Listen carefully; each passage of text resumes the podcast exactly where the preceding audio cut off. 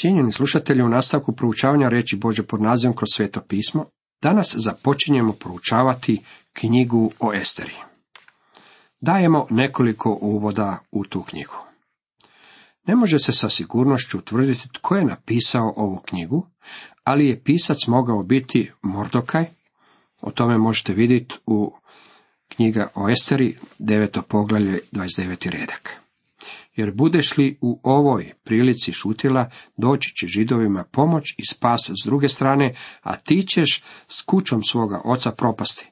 Tko zna, nisi li se baš i popela do kraljevske časti zbog časa, kao što je ovaj, čitamo Estera 4.14.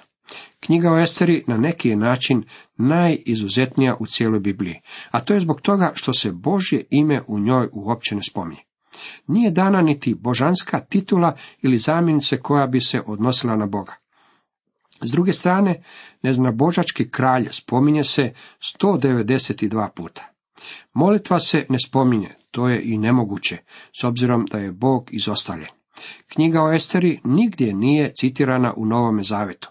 Nema čak niti uzgrednog spominjanja te knjige. Spomenuto je, međutim, sujevjerje, zna božaca, a upoznaćemo se i sa prijestoljem velikog svjetskog kralja koji je vladao nad tada poznatim svijetom. Ovo je uistinu neobičajena knjiga.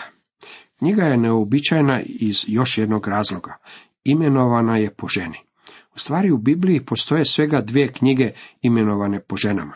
Neki u tu skupinu žele ubaciti i Ivanove poslanice. Ja se s tim ne slažem, zato mi o tome niti nemojte govoriti. Knjiga o Ruti i knjiga o Esteri su dvije knjige koje su dobile ime po ženama. Pisao sam obje ove knjige. Ruta, romanca otkupljenja i Estera, romanca Bože pravednosti i providnosti. Otkupljenje je romanca. Radi se o ljubavnoj priči. Mi ljubimo njega jer je on prvo ljubio nas, a i dao je sebe za nas, zbog toga što nas ljubi. Knjiga o Esteri je romanca Bože providnosti. Bog upravlja ovim materijalnim svemirom u kojem mi danas živimo, putem svoje providnosti, promišljaja. U stvari to je način na koji upravlja svim svojim stvorenjem. U knjizi ponovljenog zakona, prije nego što je Bog uveo Izraelce u obećanu zemlju, dao im je pregled njihove povesti. Rekao im je za babilonsko zatočeništvo, a rekao im je također da će Rim uništiti Jeruzalem, a narod odvesti u zatočeništvo. Tako su se stvari i dogodile. U ponovljenom zakonu 31, 18, međutim Bog je rekao sljedeće a ja ću sasvim sakriti svoje lice u taj dan zbog svega zla, što ga budu činili okrećući se drugim bogovima. U knjizi o Esteri Bog je sakrio svoje lice od njih. Možemo međutim reći Bog stoji u sjeni bdijući nad svojima. Tako nam knjiga o Esteri donosi izvješće o skupini ljudi koji su se nalazili izvan Božje volje. Kada je Kit donio svoj dekret nakon sedamdeset godina babilonskog sužanstva da se narod može vratiti u svoju zemlju, nisu se svi vratili. Vratilo se njih manje od šezdeset tisuća, a mi imamo zapis o tome u Ezrinoj knjigi, Neheminoj knjizi, te u dvije proročke knjige tog razdoblja, Hagaju i Zahariji. Što je sa najvećim dijelom naroda koji se nije vratio u zemlju? Slično stanje imamo i danas. Govorimo o izraelskom narodu. U zemlju Izrael vratilo se njih oko dva milijuna, ali ih je oko 16 milijuna raspršeno diljem svijeta. Prema tome, većina naroda još uvijek ne živi u obećanoj zemlji. To je očito, a ja ovaj podatak koristim samo kao paralelu da ilustriram kakvo je bilo stanje u ono vrijeme.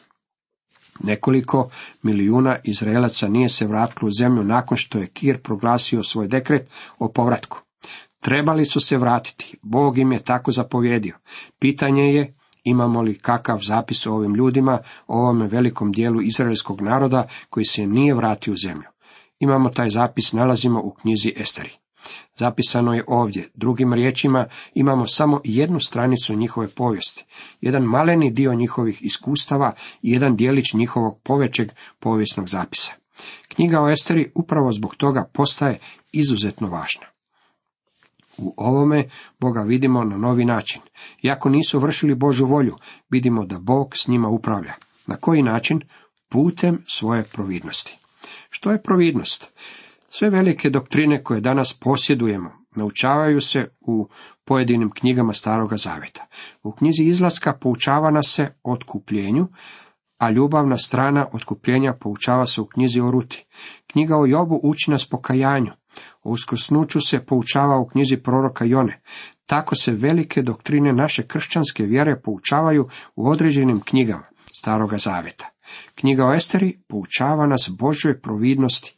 Ovaj narod u stranoj zemlji, izvan Bože volje, nije bio poslušan Božim zapovjedima, jer su njegove odredbe bile da se vrate u zemlju Izrael. Oni su ostali u Babilonu. Bili su neposlušni. Zaboravili su Boga, bili su daleko od njega. Nisu ga zazivali u vremenima nevolje. Kada su došli u zemlju svoga zatočeništva, mogli su reći kako ćemo pjevati pjesmu Jahvinu u stranoj zemlji. Nisu je mogli pjevati. Sjeli su kraj rijeke i plakali sjećajući se Siona. Međutim, sada su zaboravili Sion. U stvari, Jeruzalem je ležao u ruševinama i pepelu, a njima se nije vraćalo u takav grad. U početku su sklopili savez, nek mi se jezik za nepce priljepi, ako spomen tvoj smetnem ja ikada. Psalam 137.6. Zaboravili su i njihov jezik je u ovoj knjizi njem.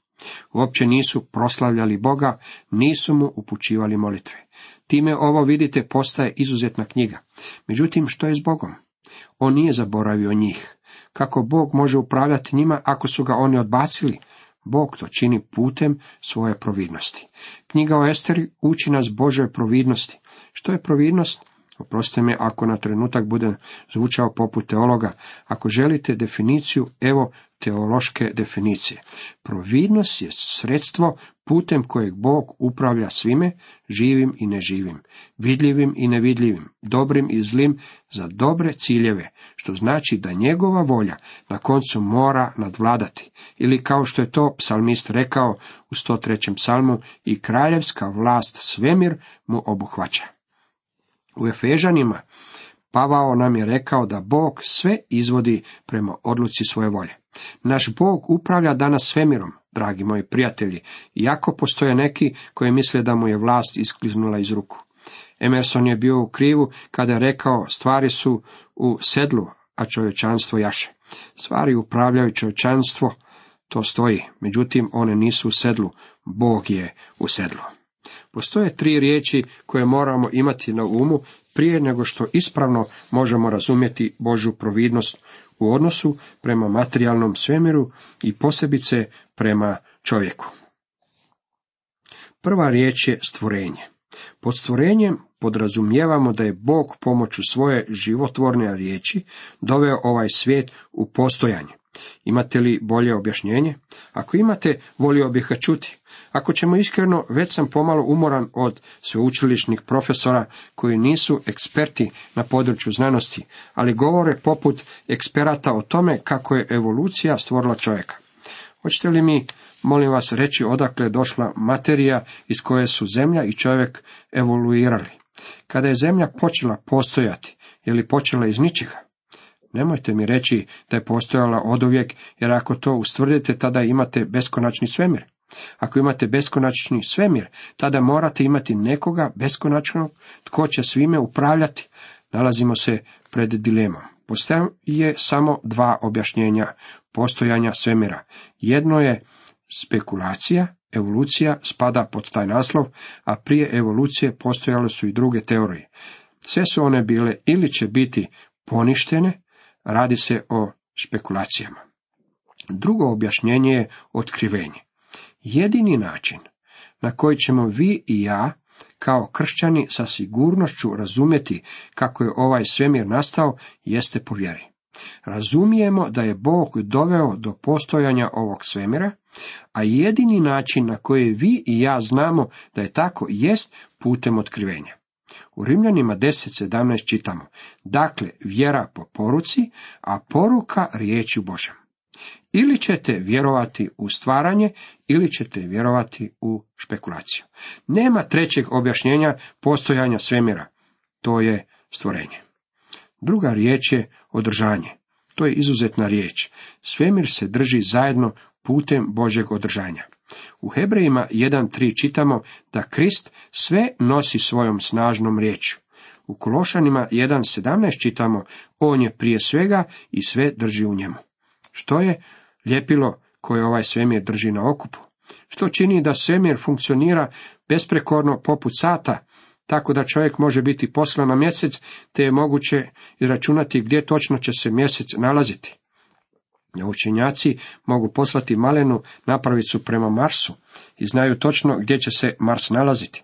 Možda mislite da je veličanstveno što čovjek može učiniti nešto takvo, ali ja mislim da je veličanstveno što imamo svemir koji funkcionira poput sata.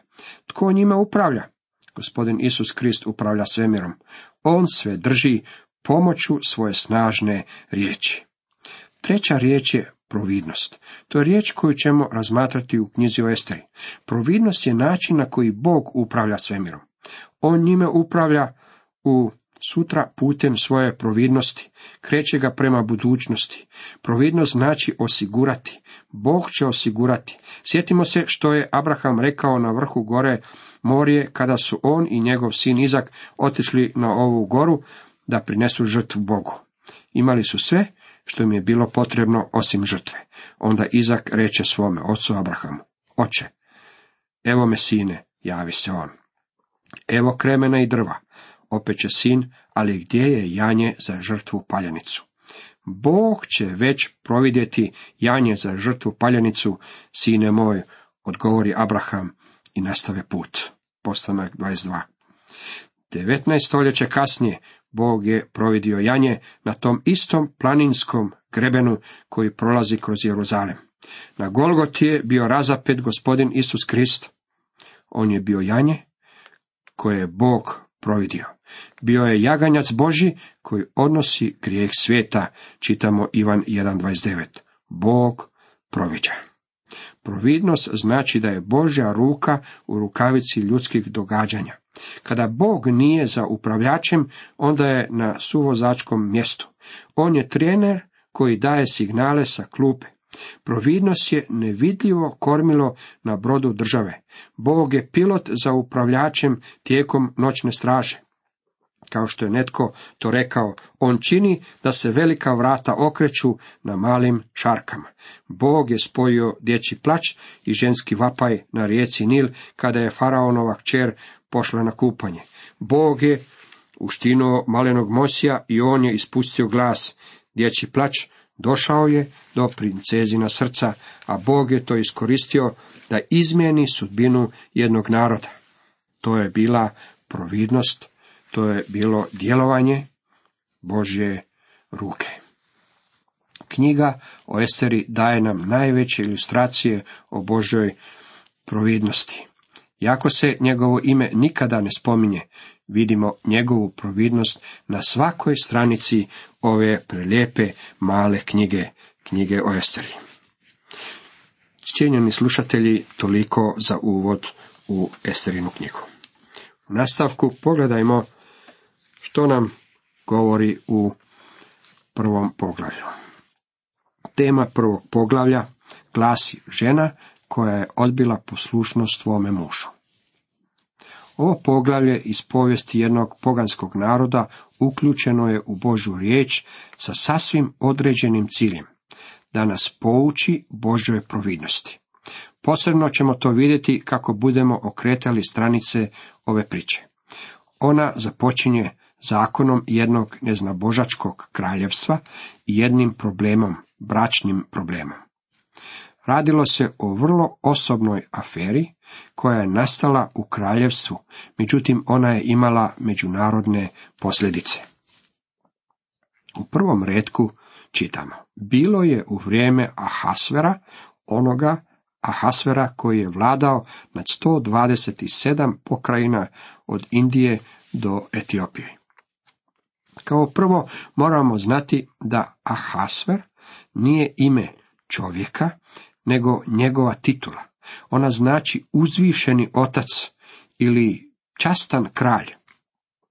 Kao što je riječ Cezar titula i ne identificira ni jednog čovjeka, tako Ahasver ne identificira ovog perzijskog kralja koji je vladao u tom razdoblju svjetovne povijesti. Postoji veliko razilaženje mišljenja u svezi njegova identiteta. Gledište kojeg se ja držim je da je Ahasver iz knjige o Esteri u stvari perzijski Xerxo, veliki, jer je on doveo kraljestvo u njegov zenit.